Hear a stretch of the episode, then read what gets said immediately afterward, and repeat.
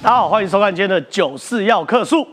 我知道这一个会期的立法院会非常非常的荒唐，可是我没有想到会这么的荒唐。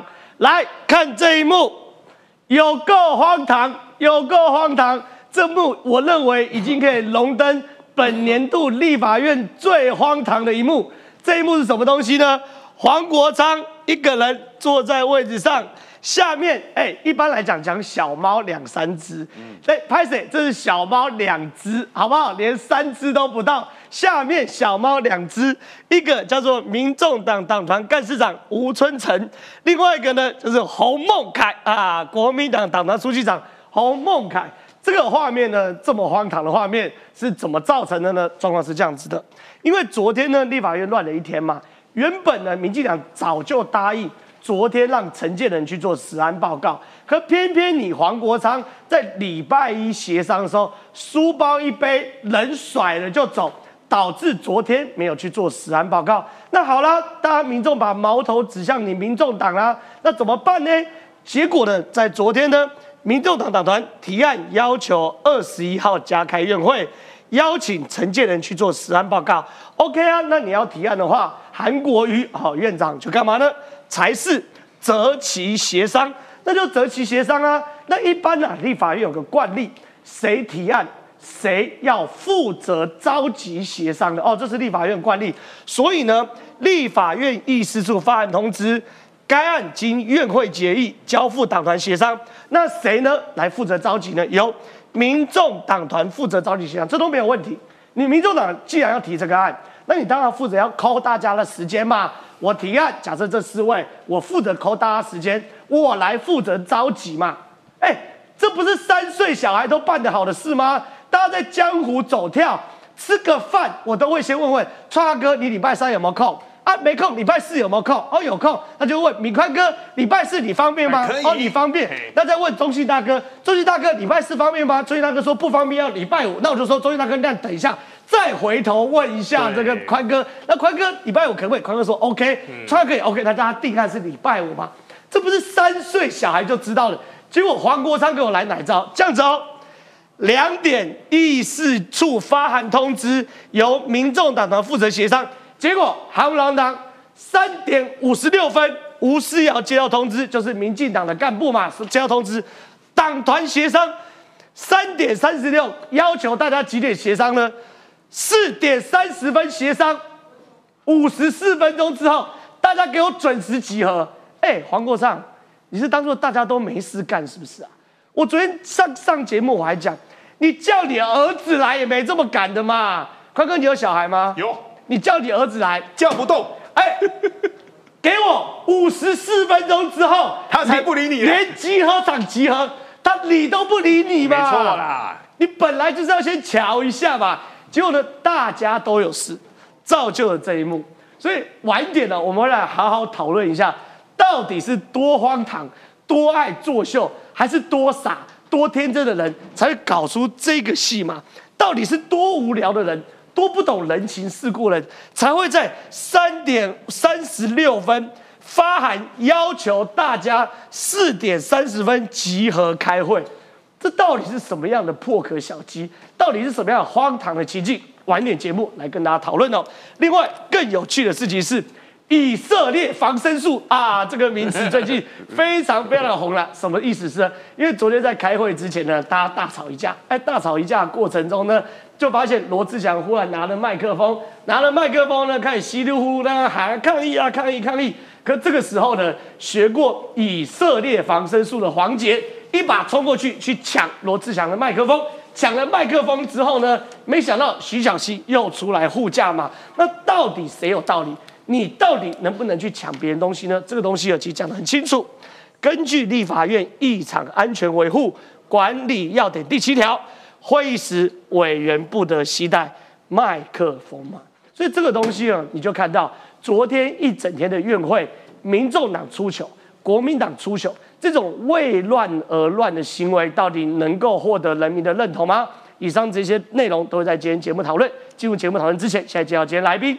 第一位是资深理工男黄创夏，创夏大哥你好。真好，待会我跟你换一下座位，占一下你的位置。为什么？过过主持人的干瘾。哎，你你哎，你你说你说黄 过过过当院长的干瘾的比他多哎，他轮流是不是？对啊，过干瘾的行为嘛，对不对？黄哥，你到底行不行啊？约个人约成这样乱七八糟。再是财经专家，哎呦，邱敏宽宽哥你好。黄国昌是道德的长城，是立院的明灯，想不到现在呢变成了立院最大的一个小丑。但重点是他一直乱下去，大家是苦不堪言呐。对啊，怎么会有九个吃饭？这不是很基本的吗？算，完全完全我们西部讨论啊。那等一下呢，阿苗会加入我们的讨论啊。在介绍阿苗之前，我们先来介绍我最尊敬的胡宗信，宗信大哥你好。好，正好，大家午安。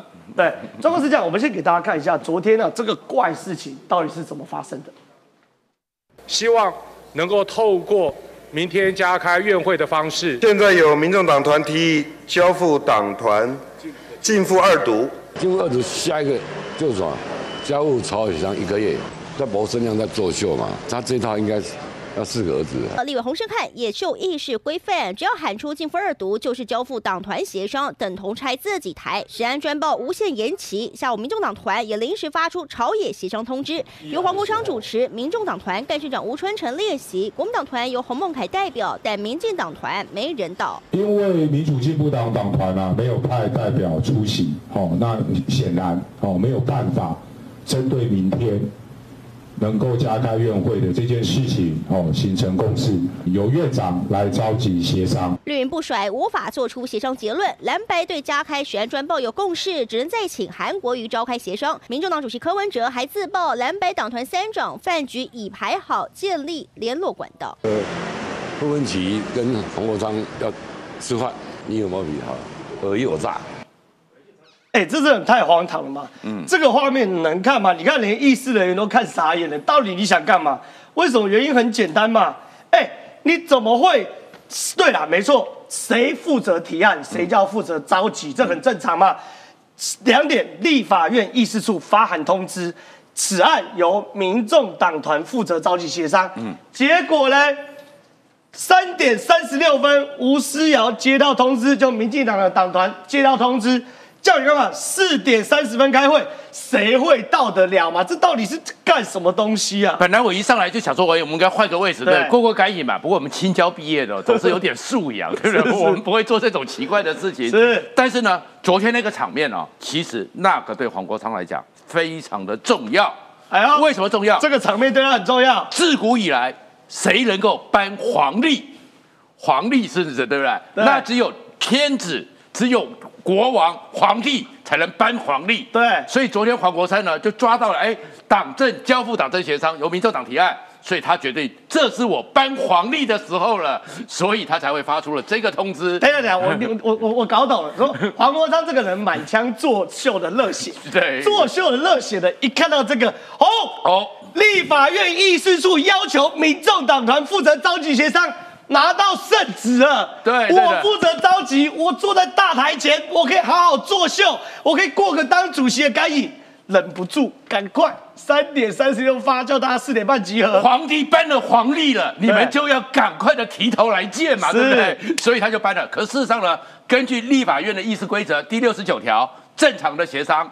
就是由院长主持嘛。对。那如果决定了交付党团之后，由该党的人负责召集协商。对。那召集协商，你就是要去召集嘛。没错。关系是在召集，那你要联系嘛。没错。那联系完毕之后，当然他可以成为召集的协商的主席。但是呢，黄国昌呢又透露一件事情，因为呢他呢就是坐镇主紫禁城，对，足不出户，所以他认为说所有人呢都在军机处待命。所以他马上的三点五十六分发出通知，四点半开会，四点半开会，立刻的人，你们那种那个各种大臣啊，用爬的用滚的都可以滚过来。五十四分钟集合算很宽裕了。对呀，这个叫做一分钟集门班，对不对？我们以前当兵的时候，一分钟待命班，一分钟待命班就赶快的检验。但是最后的最后状况是，哪有这样子搞的？有委员有选区要跑，对，有协调会要召开，有陈情人要见，一大堆法案要研究，哪像你黄国昌每天就等着开会跟作秀嘛？而且呢，连民众党另外一个呢就不理他了，因为三长要到嘛。呃，对啊，黄珊珊呢？哎。哎，黄珊珊呢？连黄珊珊对对哈，哦，对啊，黄珊珊连黄珊珊都没来。黄珊珊都没来嘛。这里面呢，有个人呢是这一次新立法院里面最得得称赞可以得好人卡的人，洪孟凯叫洪孟凯。洪孟凯真的是一个好人卡。上一次那个傅昆萁感冒药吃多了，对对，那个临时会，那洪孟凯也会站出来挺在傅昆萁旁边。对最后呢，他又讲说啊，我们不要纠缠在临时会。是你看，对于傅昆萁，他是个好人卡，那也只有他。你看傅昆萁至少连傅昆萁都没来，至少最近傅昆萁应该是感冒好了，没有吃感冒药嘛？对傅昆萁也没来，只有洪孟凯来了。可是这里面这搞法呢，其实黄国昌他只要一句话，他就要回去告诉大家说太离谱了，对是民众党拒绝协民商，进党拒绝民进党拒绝协商，要把这责任给推出去。哎，可是这推出去呢，大家就觉得你真的是太闲了，对你玩这一招有用吗？因为呢，你上次拒绝签字。对，那拒绝签字之后，根据立法院的规则呢，就是要冷冻期一个月啊。一个月嘛，那一个月后如果没有办法协商出来，再由韩国瑜决定对择期来再开会。所以整个这状况，然后呢，他要学韩国瑜，上次韩国瑜十七号那天早上怎么打脸傅昆萁的？对，由议事处发简讯通知，所以他这边也是抓到了议事处，对我的规格跟韩国瑜一样了，我有一天可以成为院长了。对所以坐在那边，这是一个笑话。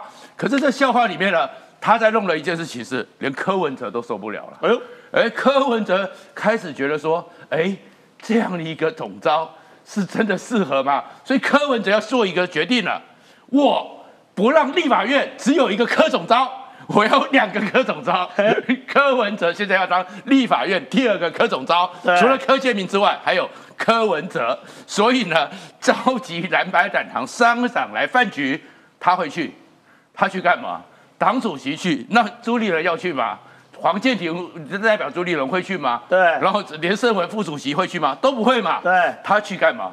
他要证明他才是柯总召，对或者是他也许呢想到了，那是我们年纪大一点的人才记得人，叫做柯世海，是 就所以 马英九、黄文牛，对，然后呢，一定要站在媒体旁边，一定要去亮相。但是呢，柯文哲呢，至少在这里面呢，他看清楚一件事，因为我们学科学的人讲实话，科学的实验最核心的精神是什么？只要是你照着同样的程序、同样的样品、同样的规格，不同的地方做出来结果都一会定一样。，没错，这个叫做重复检验性嘛。没错。那如果哎，这感觉又要回到台中莱克多巴的议题。对，所以如果你有一个呢，就只有那一片猪肉，然后造成了这么长达两三个礼拜，一片猪肉各自表述，这叫二四共识。对在这边吵半天，这个时候大家都对这猪肉，然后国民党也是抓着这个一直要讲说要实案会议嘛。对那可是呢，柯文哲就讲了，他也讲得很清楚，不用想也知道。这是实验室污染嘛？对因为有四家有买了那个，哦我实在是背不起来那个叫什么西布克罗，对不对？西布特罗西布特罗嘛，那里面实验的过程中到底有没有状况？对而且你自己验了二十二次，二十二次的数据还不太一样。对这实验上到底怎么样？或者是那只猪是有练叫吃到六脉神剑谱，对所以呢能够集中在肩胛骨。所以柯文哲都讲了，他搞不好民众民进党是在诱敌深入，国民党在闹。这个东西其实柯文哲是有意见的，对然后你黄国昌呢，怎么跟着进去闹呢？对对，柯文哲就想说，我民进民众党已经被人家笑成这个样子了，再下去怎么可以呢？可是昨天呢，柯文哲让大家失望了一件事。是，为什么失望了？大家还会特别问宝宝嘛，对不对？对宝宝心里苦，你柯文哲怎么讲嘛？对那柯文哲都没有讲话，你知道这件事情多被关切，你知道吗？因为昨天晚上我刚好跟几个老师，然后几个里面有很多金融界的 OL，他们都很关心宝宝。是吗？是啊，他们关心哪件事情，你知道吗？什么？能不能查一下他的化妆品是哪个品牌的？眼泪流下来都不会掉妆哦哦，所以宝宝大家很重视。柯文哲你要蹭声量，你一定要记得。当柯世海当这个立法院三长没有用啦，你赶快讲宝宝，OL 都会这么注意。你打电话问宝宝说，你到底是哪一家化妆品？你的眼膏是哪一家是？搞不好他的声量又冲起来了。没有错，这个化妆品就是防水的品牌，哎，就可以有这样的效果。我想问阿淼，阿淼你也当了好几届的议员了，会也开了不少了，有看过这种发会议通知的吗？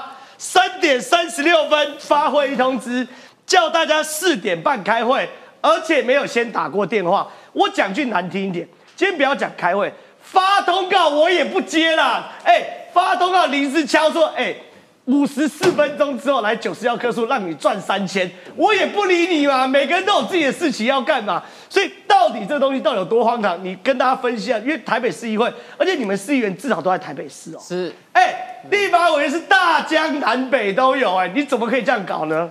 这个黄国昌哈，其实他非常在操作一个概念，就是说他想要形塑立法委员的生活的形态、工作形态跟上班族一样。哎呦，就是说他的支持者很多人都觉得说啊，立法委员上班本来就应该都要在立法七点多要到啊你，上班就要在不能离开啊，啊。抽根烟都会被骂的啊那啊。公司老板找你开会，你屁股怎么没有在座位上 哈？但是我要跟各位讲哈，明代的工作形态上厕所的时间要限制，哦，这个 所以违反劳基法。明代的工作形态就不是朝九晚五的上班族工作形态。其实我们工作形态呢是三百六十五天 Seven Eleven 的形态，只是我们没有固定在一个位置，对而是我们可能比如说在选区嘛，对，像昨天晚上我从傍晚五点多开选始区有一直火灾，一直到深夜的凌晨一两点。因为火灾，都在处理火灾的事情。那我们屁股年代一场没有，因为台北市议会它议场没有开会，可是我们一直在处理事情啊。但是我们可能在选区处理事情啊。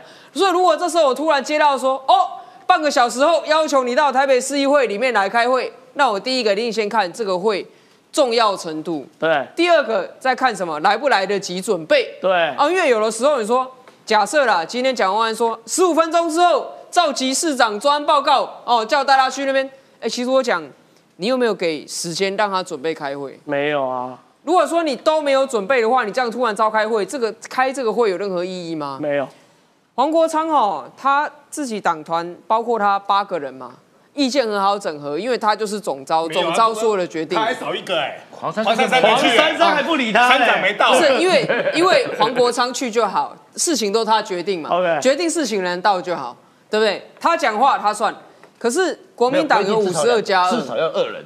国民党有五十二加二，对民进党有五十一席，每个人的意见会不会不一样？对啊，然后意见不一样的时候，党团是不是要整合大家的意见？要你只给人家二十分钟去整合全国五十位立委的意见，我跟你，我跟各位报告啦，其实就算民进党派的代表去，他也不一定真的能够决定什么事。对啊，因为民进党不是独裁的，不是说一个总招讲了就算。对党团有三长之外，每一个委员都有各自不同意见。是大党跟小党就是在于大党它有很多来自各方的声音，小党没有嘛。对所以黄国昌他所塑造的世界观其实是狭隘的，他让他的支持者认为当立法委员跟当朝九晚五的公务员上班族是一样，对他让他的支持者认为说啊。大党决定事情就跟一个只有八席的中型政党一样的，这样一人说了算。没错，但是我跟各位说，这不是政治的常态啊。对你看台北市，我大文山区二十六万市民呼唤蒋万安，呼唤了十二个小时，蒋万安才姗姗来迟，终于在脸书 发第一篇文。黄国昌，你说你今天发开会通知之后，要求半个小时，大家在会议室全部坐好，而且每个党团都会整好意见带来。我觉得只有一个可能性，有一个可能性，不是不可能，有个可能性，套好了，就是你跟人家很好。对套好的了。像刚刚郑浩讲发通告嘛，一般来讲发通告半个小时他也不来，可是如果制作人跟你超好，很慢我吗跟你？讲，陈那个陈长宏会，他说拜托啦，哎，拜托啦，好不好？来一下，OK 他跟你拜托，拜托我，派了一个采访车来帮你了，对不对？他跟你讲，我跟你这么好兄弟的，救命啊，赶快来救救我你才会来嘛，对对不对？啊，如果平常根本没有什么交情然，后你整天冲康我，然后那你就说，哎，拜托，现在半个小时之后来录影，你一定不会来嘛，你一定有事嘛。对对，所以如果你要在半个小时之内抠到，要么第一个你很有号召力，第二个你人和很强，这样就抠得到。对但是如果说你个人并不具备这个条件，你会要求说，我半个小时之内所有人都要来听我的，哦，我觉得某种程度上他自己也知道这不会成啦。对，其实他要的就是他要的是破局，节目做效果嘛，对对不对？就说今天他的这是国会直播的一个节目，他做个效果，什么效果？各位听好了哦，蓝绿都是又懒又坏，都没人出席，只有我在上班。只有我是勤劳又正直的好人。对，好，节目效果我做到之后，其实今天可以收工了。没错，可是大家知道做节目效果有代价，像在立法院，本来昨天礼拜二石安专报已经报完了，如果按照政党协商的结论，昨天不是石安专案报告已经报完了吗？对但是他翻桌嘛，又做一个效果。对，啊，做效果之后呢，哎，实案报告现在也不知道什么时候报告去，对不对？所以今天你看一样嘛，就我们台北市有没有空气污染，叫蒋万的报告，好，本来都讲好了啊，说只有假设了啊，假设讲好，现在真的没有讲好，假设讲好，下礼拜蒋万的报告，我跟他翻桌说不要，不行，如果蒋万要下礼拜要报告的话，我礼拜三加开一次会，不然他不准来报告。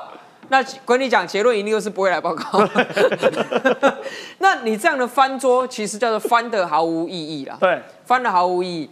除了做节目效果之外，好，那大家如果喜欢收看国会频道的话，你到底是要看热闹还是看门道？你到底如果要看节目效果，其实来看九四就好了。没错，因为节目有效果。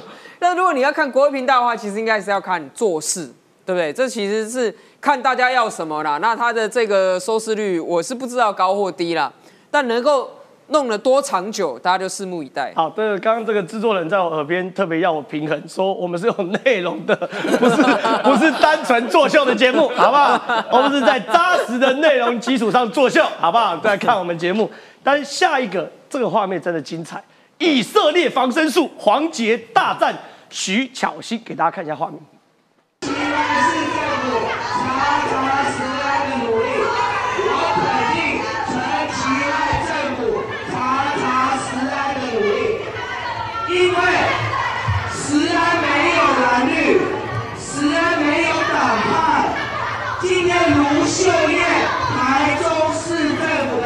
查人员，他捍卫的是台湾人民、台中市民的石安，站出来查出了西部特罗如此重大的石安的一个疑虑。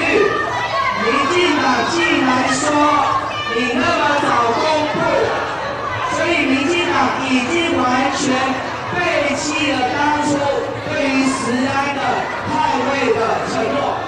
所以在这边，我郑重的建议民进党立法院党团，你要护航陈建仁没有关系。哎，宽哥，昨天有个这个防身术爆红，叫做以色列防身术。我特别去研究过，哎，这很凶狠哦。为什么呢？因为黄杰说他学过以色列防身术，这个防身术，哎，什么可以插眼，可以封喉，可以弄下裆，全部都可以。然后呢，因为以色列有女兵啊，所以特别适合女生学。所以黄杰说要学以色列防身术，干嘛呢？他要去抢啊，抢这个罗志祥的麦克风。对，因为刚刚我们播到画面很清楚。外面一直都有这个罗志祥声音很大声嘛，还有麦克风，一大堆。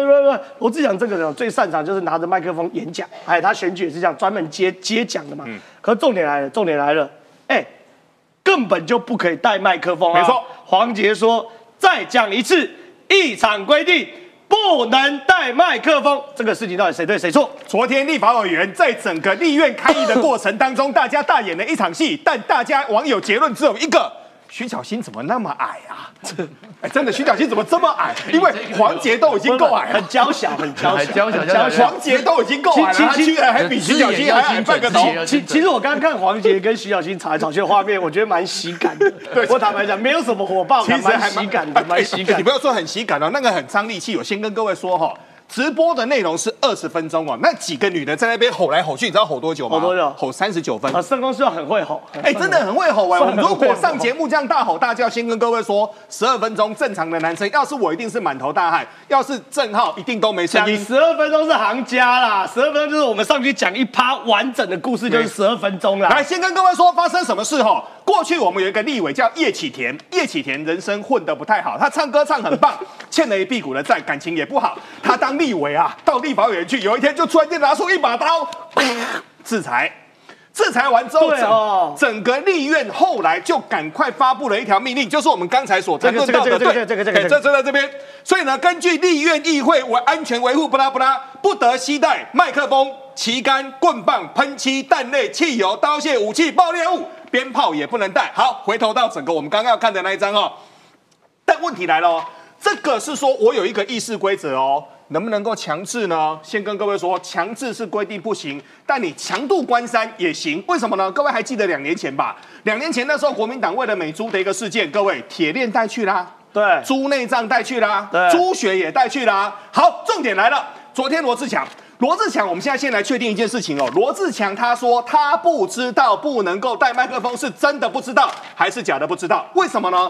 昨天上去要谈石安，罗志强麦克风拿起来，一个人，我们先说嘛，那个时事背景是这样嘛，最上面是谁？韩国瑜，对韩国瑜坐在那边，啊，跟个稻草人一样嘛，他就在那边让他们闹，闹了大概半个小时左右，然后罗志祥拿着麦克风，不拉不拉不拉一直念嘛，念什么呢？他就在念那个所谓的啊辣椒粉掺的整个所谓的药物的这个问题。下面的几个女生在那边一直推，一直推，还有你那个以色列防身术嘛，所以它的画面是三层的。问题来了，就整个环节来说，再讲一次，议事规定不能够带麦克风。对，你今天罗志强，你是明知不能带而带，所以你是强度关山。那各位，这是对还是不对？所以罗委员好奇，为什么我只抢他的麦克风？因为只有他有麦克风啊，这有什么好讲的？我们看那个时空背景就很简单嘛，他一个人在那边不拉不拉的讲嘛，这感觉很像看美式足球，什么呢？整个黄杰要往前冲，然后三个安全位嘛，那三个安全位呢，就是徐巧芯啊等等的，他们新的立委就把他给围住嘛，然后双方就在那边互骂嘛，互骂互骂三十分钟嘛，来龙去脉是这样哦。当我要制止的时候，就有人冲过来推挤我，也就是画面所看到的那样。那我们说嘛，这个是不公平的战争嘛？为什么呢？因为国民党三打一啊。对，他是三个打一个啊，那谁无理谁有理？我相信国人自有判断。那有没有判断？很简单嘛，我们刚好跟各位说，为什么这条法源从叶启田来的？叶启田来之后，能不能带？不能带，那谁带了？各位谁带了？罗志强带了嘛带了吗那罗志强带了，我们说这一场戏，严格来说，整个国民党是从头到尾是 setting 好的。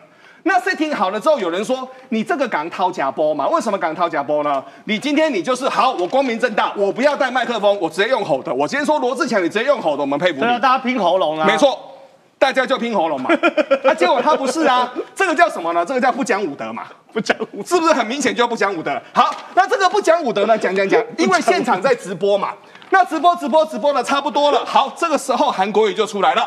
韩国瑜出来，因为第一个，韩国瑜如果是院长，很简单，这个时候把直播取消，现场不闹了。对，因为就没有画面了嘛，对就没有画面了。可是韩国瑜等到差不多了哦，上午十点四十七分，国民党发动杯葛，然后韩国瑜宣布休息十分钟。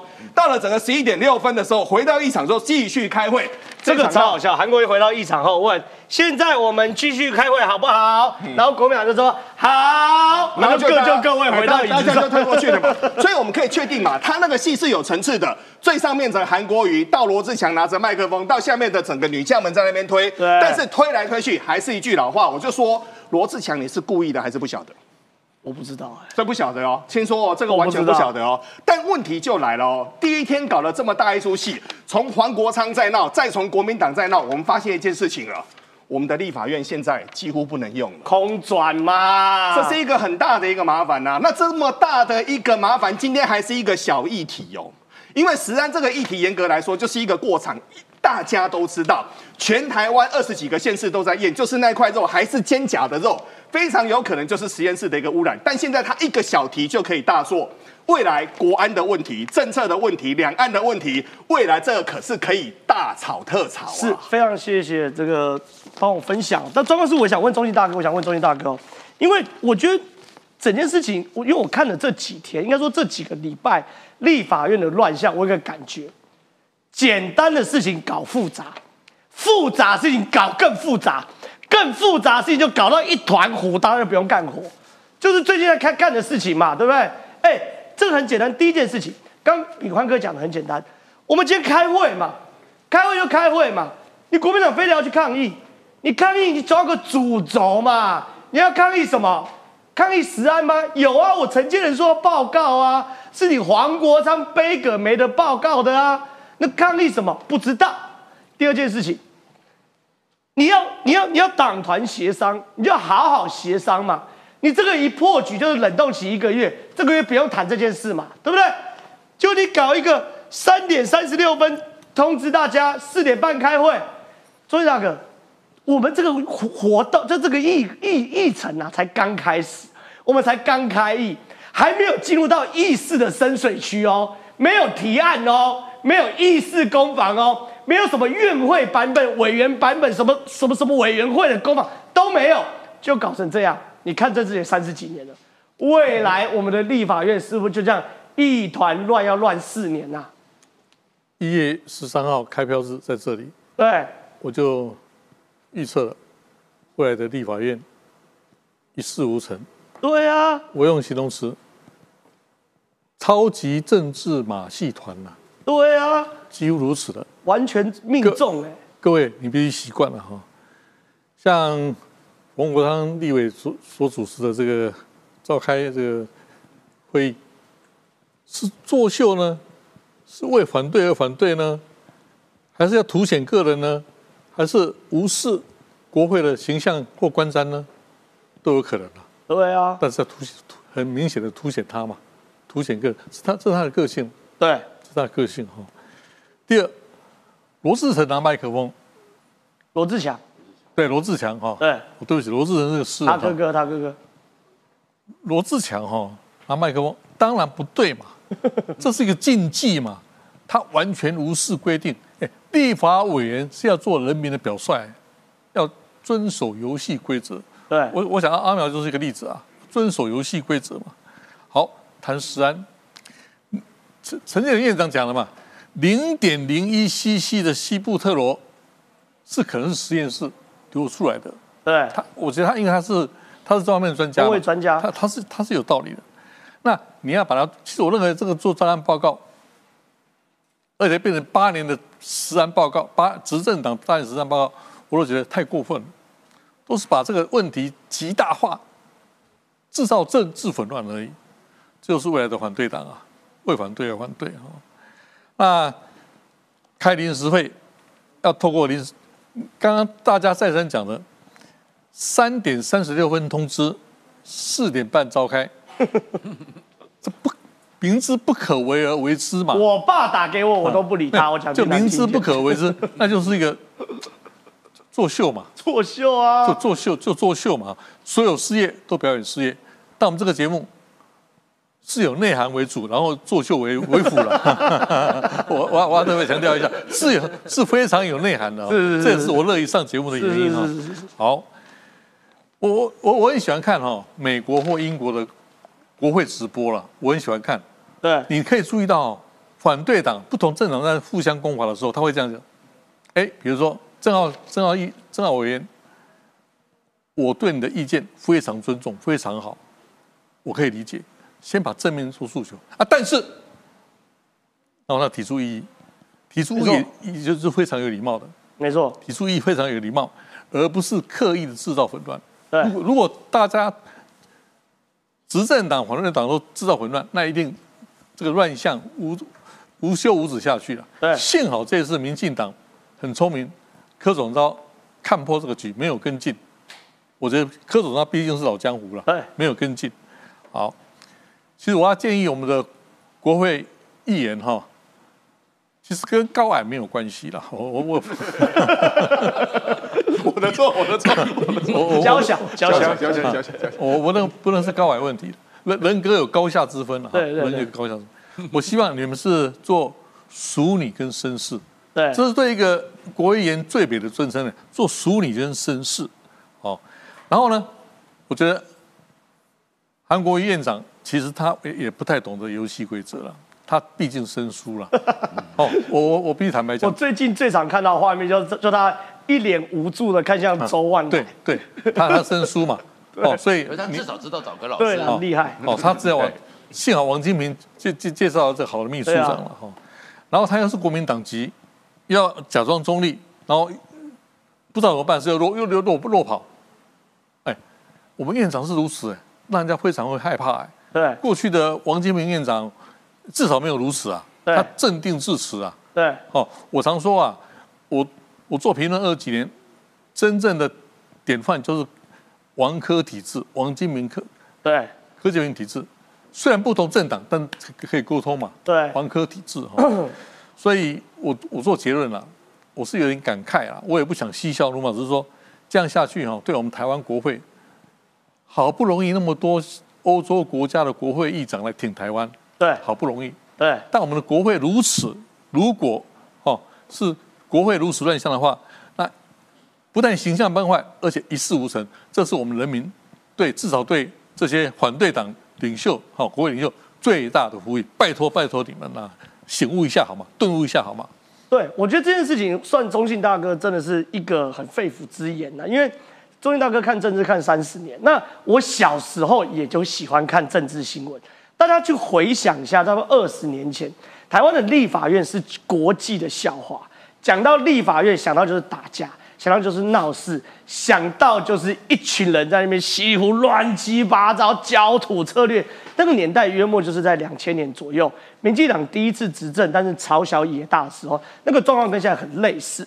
可是过了二十年之后，台湾有一度我们立法院的纷争越来越少，我们立法院越来越能够就事论事，立法院越来越能够针对关键的民生法案来去做讨论。可是二零二四年的现在，难道我们要让我们的民主进程倒退二十年吗？这是我们要深刻反省的。另外一件事，来跟大家讨论什么东西？昨天出了一个大事情。所以什么大事情呢？哎，在深坑有个这个光电公司的仓储啊，发生了大火。这个大火呢，因为里面有非常非常多的这种光电的器材，还有那种塑料啊、电池等，所以延烧非常非常久，浓烟非常非常的密布，而且呢，它影响的范围有新北市、有台北市，因为台北市就是在文山区这边，深坑呢，当然呢就是新北市的范畴，所以我们先给大家看一下，到底这个大火有多大，影响了什么东西。台北市长蒋万安一早赶到校园紧急说明，因为新北深坑大火的臭气弥漫到台北，但市府反应却慢半拍。市府一直没有任何消息，整个路灯照下来是灰蒙蒙的一片，然后李明就会慌。你昨天这个烟雾啊，大家都在不知道的情形之下，有的时候会有一些讹传，不然每位里长的电话我们都接不完啊，希望能够加以改善。文山区里长们电话接到手软，蒋万安脸书也被灌爆，网友留言说：“市长早安，睡饱了吗？”邻居们都被臭味吓到，结果现在才说明。早上六点多，我们即刻就在脸书做了回应。除了昨天晚上，因为大家都回家居家里面的安全，我们其实哦随时监控数值。第一时间我们在对外说明的时候，确实哦可以做得更快。啊，这个是我们会来通盘检视。仓库把那个会记录赶快清出。现在清理，现在。新北市长侯友谊一早则是赶到深坑视察，同样也被炮轰慢半拍。脸书贴文还停留在日月十七号平息天灯节，网友留言怒骂市民都在吸毒气，你睡得下去？市长出国了吗？还是鼻塞了？接到通报，成立应变中心，密切关注我们的环保局的监测，里面。到目前为止，并没有发现戴奥辛。所幸大火无人伤亡，只是深坑大火刺鼻一整夜，也难怪双北市民纷纷怒吼：“市长您在哪里？”昨昨天状况是这样子哦，因为是光电公司的仓储啦，当然仓储你可以想象，光电公司的仓储里面很多电池啊，什么都是重金属啊，所以一烧起来哦，人员的受伤是另外一件事。可那个烟哦，是真的非常非常大。大家呢，你看、哦，深坑大火，双北臭到不行，市民怒灌侯友谊脸书，请救救我们的肺。当然了，我觉得在这个时候呢，民意代表或者说市政府能够做的事情，当然是尽可能赶快去这个灭火啊等等的。可你不能毫无反应嘛，太厉害了，太厉害了。后来被踢爆了。侯友谊的脸书说留在哪？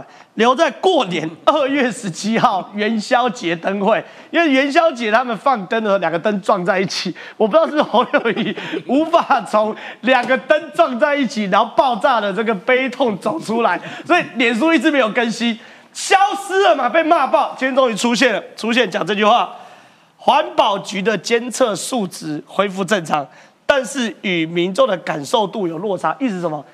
我闻到很臭哎、欸，他跟你讲没问题，我们监测是 OK 的，有这种东西吗？说得通吗？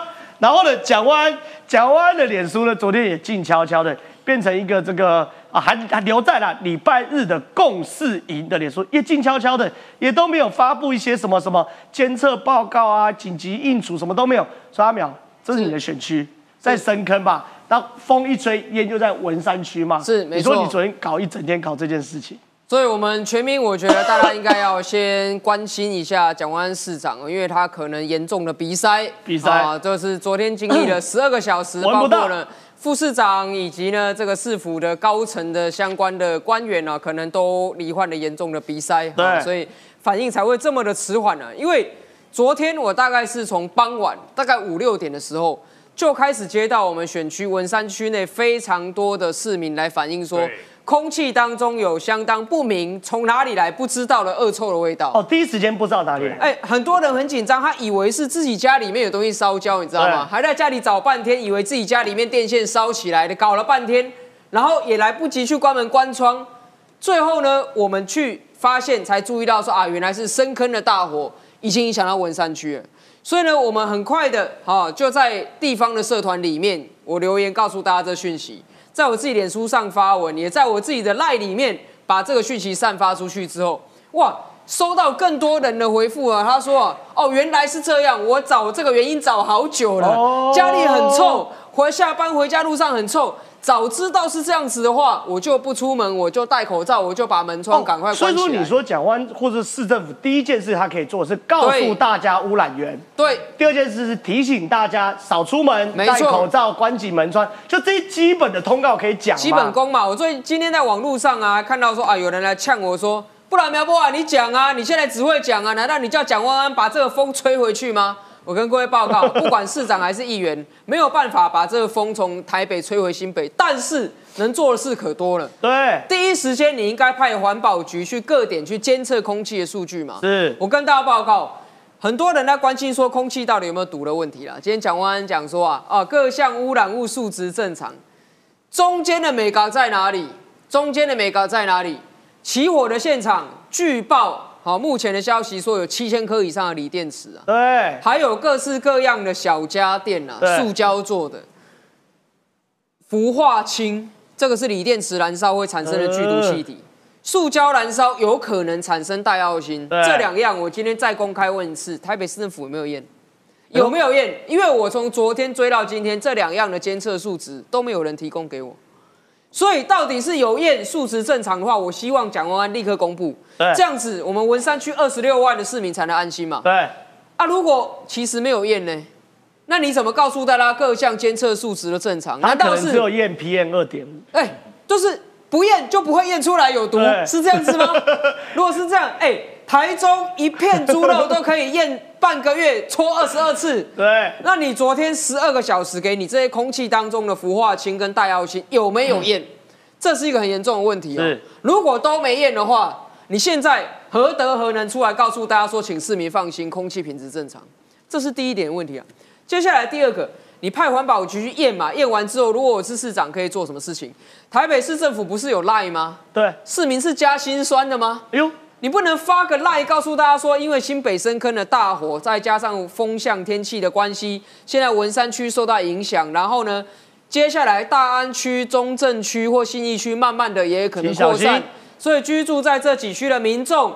紧闭门窗对哦，然后呢，可以戴口罩，减少外出。如果家里有空气清净机，把它开起来。对你提醒大家嘛，哎，光是我大安区二十六万人里面，三万五千人是未成年小孩子，五万多人是六十五岁以上老人呢。这些人你早一点预警，他们会要要你命吗？会少你一块肉？你晚上会不开心吗？市长，你发个赖嘛？你知道我昨天接到多少人在抱怨说什么？他说我反应变不及啊，因为我不知道这个消息啊。等到味道飘进来的时候，我还先检查家里，检查老半天，看到脸书哦有议员 po 才知道关紧门窗之后怎么办？气喘发作了，过敏发作了，跑出去急诊就医，哎，还有就医的，真的啦，这些就是我们都收到市民这些抱怨跟反应嘛。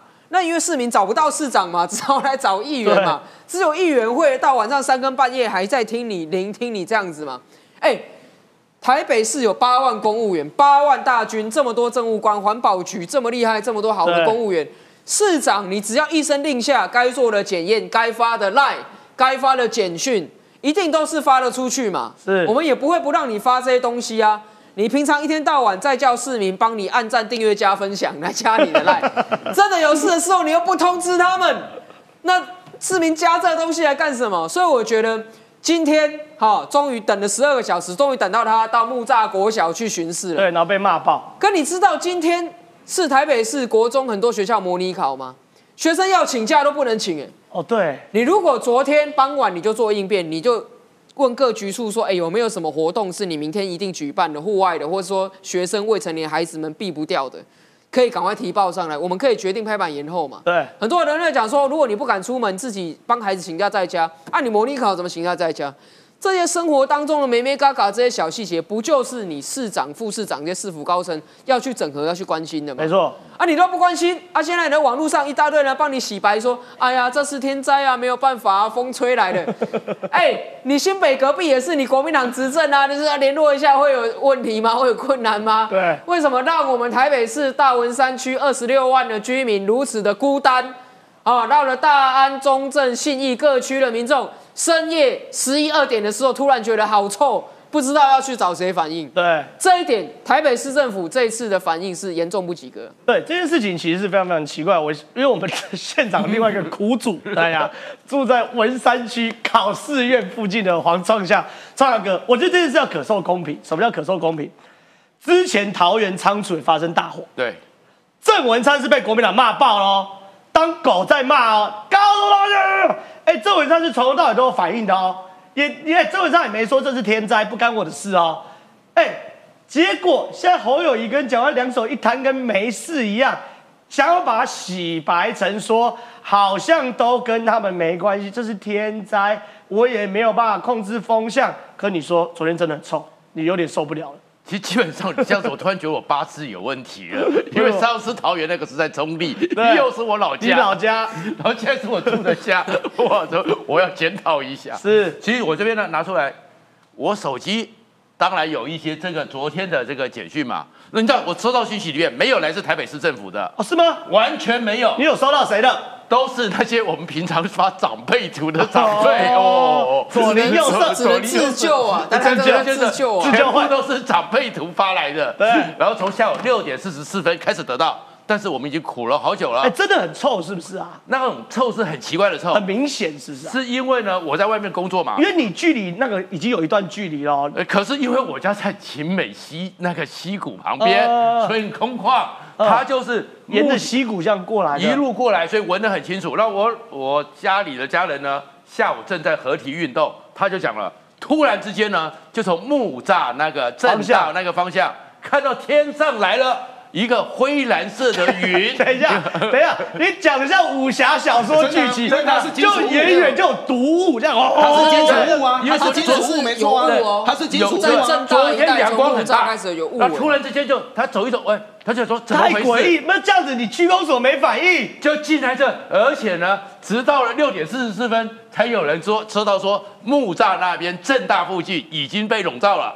他们才传出来，那我们家那边早就被笼罩了，然后更惨惨在哪里呢？六点还没下班呢。对啊，对啊，然后那是六点，对，可是他们先前都没有消息，那是下午三点多都已经看到了，对，快五点之前四点多的时候哦。但是在哦，哎，那是在上班时间就发生的事情，对，还封路嘛，所以就是大家又困在那边，所以四点多多，所以你会觉得这政府在哪里？然后在哪里？后面更惨是说议员哦是忙到两三点，我也是到两三点没办法睡觉。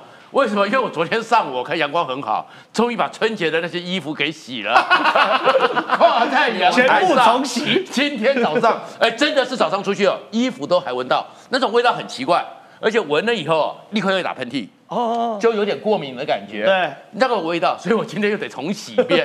然后昨天呢，你你回家之后，真的也是先去查嘛，到底哪边有问题，因为很紧张嘛。对，然后后面的话，原来是外面的问题，窗户门窗通通关起来。昨天很热哎，很热，很热啊！开冷气，那你要开冷气吗？可是开冷气是房间里面都是那味道。对哦，那你开冷气会抽风，冷气会抽风，那冷气吸进去你会担心。对，那到了半夜的时候呢，更惨了。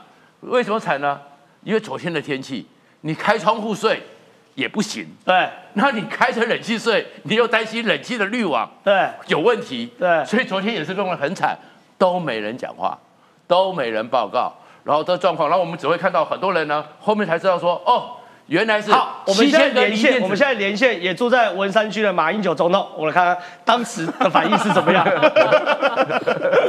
对啊，我跟你讲，哎，文山区住住一大票大官呢，而且他他们还住的是离那个案发地点比我家远。王思琪也住文山区，马金辅聪听说也住文山区，那边住他一大票，他家在那边，他应该比我先那。边也住一大票大官呢，都没人反应。都没有人反应啊，都没有任何资讯。然后后面的是七千颗电池，还是长辈图告诉我的。哎呦，然后后面开始，我们这个这我那些长辈们真的有很多理工人，还告诉你说里面有铬啊、有镍啊、有弱啊、有什么什么器材，哇，你越看越害怕。但是今天早上告诉你说，所有的监测正常，是你鼻子有问题，鼻子有对。侯友谊这句话就是是你鼻子有问题，数据恢复正常，但民众感受度有落差，是你鼻子出问题。所以呢，我机器不会有问题，机器不会有问题，但是我家的洗衣机是蛮辛苦的，连洗两天，我要晾两天的衣服。对，这件事情是太怪，真的是太怪。哎，长辈图发的资讯很少是正确的哦。我跟你讲，我要讲实话，大部分十个有九个叫你吃啥干啥都不是正确，但都是伪科学哦。就昨天这个电池的，竟然是要靠长辈图的群主来告诉你真实的资讯，然后我们公部门的群主没有真实的资讯，这件事情太怪了，好不好？打屁股啊，打屁股，不要也也不用打到死，打屁股好不好？侯友谊跟蒋万要加油。关键来了，这个这个宽哥，我们请宽哥来到来到我们这边。当然了，台湾人哦，其实现在生活越来越富足，是好、那当然富足的生活就会对于健康有所要求嘛。所以昨天那些事才很多人打喷嚏啊，什么什么什么。可是其实哦，如果你就活在中国，你根本不管这些事情，为什么？因为二零二三年中国外商直接投资雪崩八十二趴，创三十年新低。台湾附中投资逐年降到历史新低，哎，没有人要投资中国了。哦，现在不是说没有人要投资中国，我简单的说哈，台商的鼻子非常非常灵哦。今年从新年一直到农历过年到现在，都有一零。对啊，对。今年从新年过年到整个过年，然后一直到现在要吃春酒哈，所有的整个台商通通在说哈，现在去中国大陆说能够去赚钱，大家都想去嘛。但是现在黄金的时间已经过去了，但现在中国呢，不管是税率，不管是法律，不管是就现在的整个所谓的未来性，他们都不好。所以发生什么事呢？出现了三十年来最惨的一次哦，对中国缺乏信心。那对中中国缺乏信心，不是只有台湾的问题哦。好多人就说：“哎呦，你们这个吼就是非常台派的整个媒体啦，所以你们都在说中国的坏话。”不是，现在是德国人、美国人、英国人、日本人，大家都在跑。那为什么呢？因为先跑先赢。因为我最今年过年呢，跟一个台商在聊天，他就说：“吼，我啥四年前我都开始造啊，但是够能地土地在上海卖不出去。我讲啊，起码要安怎？啊，起码都揣无人好接吧，现在找不到接盘侠。对，你看日本对中投资，去年哦，对外投资只有二点二趴是去中国，没有错，过九十七点八趴都外流啦。三十年前那时候，日本人、韩国人、香港人跟台湾人是络绎不绝。那个时候最夸张的时候是什么呢？我先跟各位说哈，这个是我们台湾的一个台商附中的所谓的有资料的系数哦，最高的一个数字是一百四十六亿，我印象非常非常深刻。那为什么是一百四十六亿呢？台币啊，台币，美金，美美美金，美金。一百四十六亿是美金，那各位哦，你去想哦，五千多亿啊，这是台面上看到的，暗地里面至少是两倍。多少人？我先跟各位说哦，台湾很多那个中小企业，它是没有过投审会的哦。一堂科林的是啊，我跟你讲，我活活啊背标诶，啊我厝吼可以贷款，啊我土地可以贷款，我几波呢我就可以贷了啊。很多人是这么做的，但是呢，我们先来看哦，从一百四十六亿到后面剩三十亿，那为什么剩三十亿呢？这几年你再看台湾哦，台湾大概从二零一八年、二零一九年开始哦，那时候到南部去就不一样了。过去南部那些工业区哦，有时候哎呀，你来不以后给小喝供，到过几年你进来哦，你不进来，大概秋尿尿哦，后面你要去买买不到了。对，抢光，各位都是抢光。然后现在最大的问题是在哪边呢？现在最大的问题是中国为什么会在短短的三十年当中，它从整个过去不。不是太好的一个经济体，走上了全世界唯一两个最大的，短短的一个时间，各位你去想哦，习近平现在上位，他改了宪法之后才在位十二年哦，对，中国现在变成什么样子？是真的他八字太轻，还是中间发生了什么事？所以外媒才会说嘛，我们来看一件事情哦，外媒才会说嘛，习近平正在为两百二十兆元的经济衰退在烧脑。那现在呢，从大事到小事，什么事情奇奇怪怪的都有。我们就讲一个最简单的，最近在整个。美国有一个非常大的新闻呐，她是谁呢？赵小兰的妹妹叫做赵安吉。是赵安吉不是在德州吗？开了一台特斯拉，不小心他就说他倒车，有影像哦，倒车倒到水里面去，倒到水里面去他就死了哦。这么大的一个家族，他们家的讣文哦，一张纸只有三行字。你知道这里面水有多深吗？赵安吉连死都不敢声张，不敢讲。那我们说哦，这里面的水一定非常非常深。赵安吉他是中国银行的董事，而且那时候大家往内一看才知道，哇，问题大条。恒大地产当中，在美国借款最大的一个担保人就是赵安吉。对，那赵安吉现在死了之后，我先跟各位说哦，这整个事情脱钩了，找不到关键点了。是，这是一个很大的一个麻烦。那各位，这只是一个小案子哦，这只是一个很大哦。中国从整个整个所谓的科技业啦、电动车啦、轮胎啦什么的，多少的一个企业，几十亿人呢，这是一个很大的一个麻烦哦。那我们再来看第二个，很多人都说向中国低头就能够回到过去，各位这刚好 calling。我们去看看最近哦台湾的一个状况。从整个我们台湾选完，各位星期六才选完，第一天他外交先扒了我们一个，对，然后第一件事情，第二个，最近单单金门那个事件，金门明明就是一件小事，他就是要把它闹大，为什么要把它闹大呢？各位去想哦，我现在一台三无的渔船，后面挂两颗黑金刚的引擎，因为那条渔船我们所有的新闻都有，你可以去看哦，那个外外面就是没有编号，没有写姓名，他也没有所谓的他们。正常的渔船会写这个是什么号，我的编号是多少，那在什么省什么县那个都要有嘛。他进来跟你蛇行我们的整个海巡去，我们今天单单一个没有录影，他给我们骂到不行哎！你侵入我们的地方，给我们蛇行，你人掉下来，我们还给你送到医院去哦。现在不得了了，我们的观光船是史上第一次被他登船，没错那那个观光船根本毫不知道该要怎么办呢、所以。为什么石板民夫会说只有台湾的亲中派完全在罔顾所谓的事实？现在是连台商都在跑啊！那为什么？我先跟各位说哦，台商他心中当然会有所谓的有有亲台的，有比较亲中的，这个都可以，每个人都可以有他的政治立场。但对于商人来说，最重要一件事情是，我今天背着我的钱，带着我的资本，带着我的技术，我到各地去，我要有钱赚。没错，如果我没有钱赚，这个要怎么办？但重点是，台湾有没有钱赚呢？很简单嘛。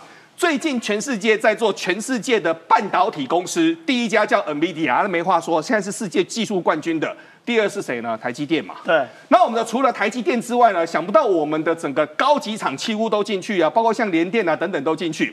最近呢，那个孙正义啊，他要开始做 AI 晶片。孙正义做 AI 晶片，他现在呢，第一个一定要找台积电，这是一定要，对不对？他把整个脑筋动到哪边去，你知道吗？他带着阿拉伯人一千亿美金的钱哦，来台湾找谁？找我们的瑞昱跟联勇啊。对，就这么夸张。那为什么呢？因为我们的瑞昱跟联勇原来在过去五十年当中，他们累积下了几万条、几千条的一个专利，他们就说没有台湾的这些科技的地基。先说、哦、这个都是地基哦，我以后的晶片往上逐，我逐不出来嘛。对，这个就是最大的一个麻烦嘛。好，我们再来看哦。所以很简单，你看啊，中国大家不投资没有关系，可为什么我国银行海外大赚七百七十二亿，光新南向就获一百九十没有错，这二亿个是非常重要的，而且。对于整个官方来说，官方的速度是相对慢的哦。民间的话会比官方的速度会快两倍到三倍。对，最近又传捷报哦，我国的一个银行金管会就说了，我国银行的海外分支单位包括了子行跟分行，就海外来看，二零二三年的税前盈余是七百七十二亿，创历年来最高。也就是说，我们当时去避开。我们去避开中国大陆，开始把路线往各地去走，往哪边去走呢？往欧洲，往整个所谓的中南半岛去走，这个方向是对的嘛？新南向的一个部分的话，也赚了一百九十二亿哦。所以就现在来说的话，可能过去很多政府的一个作为，大概来讲，哎呀，你们就是讨厌中国啦，你们就是心中有所谓的定向。但就现在来说，我们过从过去二零一八年到现在的二零二四年这六年过程当中，其实很多事情你会慢慢离出一个真相，真的是离中国越远的，你就会越安全，而且你赚的钱会更多。对，非常谢谢宽哥的分析哦。最后的结尾不用我来结尾，用石板民夫先生这段话来做结尾，非常非常适合。石板民夫说：“别的国家没有民进党，总统也不姓蔡，更没有九二共识的问题，但是大家都不再往中国投资了，好像只有台湾的一群亲中派还在鼓吹要和中国加强经济交流，好像只要向中国低头。”两岸经济就可以回到过去台商能赚钱的时代，完全罔顾中国投资已经变差的事实。所以哦，不是台商不赚钱，是整个中国大环境确实非常非常不好吼。所以看看中国，想想台湾，其实我们现在生活的环境已经很值得让大家来骄傲。如果喜欢我们节目的话，周一到周五十二点半到一点半准时收看《九四要棵树》。今天节目到这边，谢谢大家，拜拜。